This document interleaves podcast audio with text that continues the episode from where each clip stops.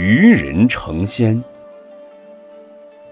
从前有一个人，听到远方一个国家有仙水，喝了便能成仙，于是就出国找寻，找了很久也没有发现任何踪迹。他却并不灰心，还是抱着希望继续寻求。途中，住宿在一户人家，主人问起他旅行目的。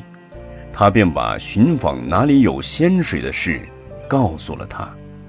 主人看他有些傻气，便起了个坏心思来捉弄他，告诉他：“我们这里有一棵仙树，你若肯给我做一年的苦工，我便指给你仙树在哪，叫你立刻成仙。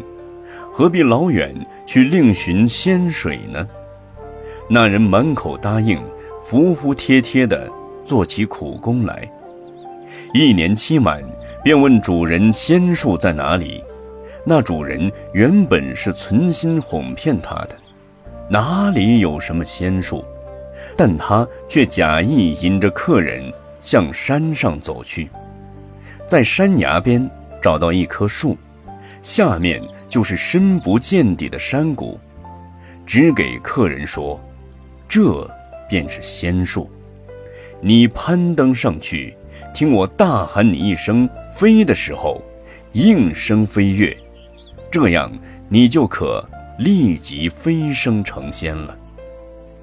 这客人一心想成仙，就信以为真，一一听从吩咐，竟然真的从树上飞升空中，成仙去了。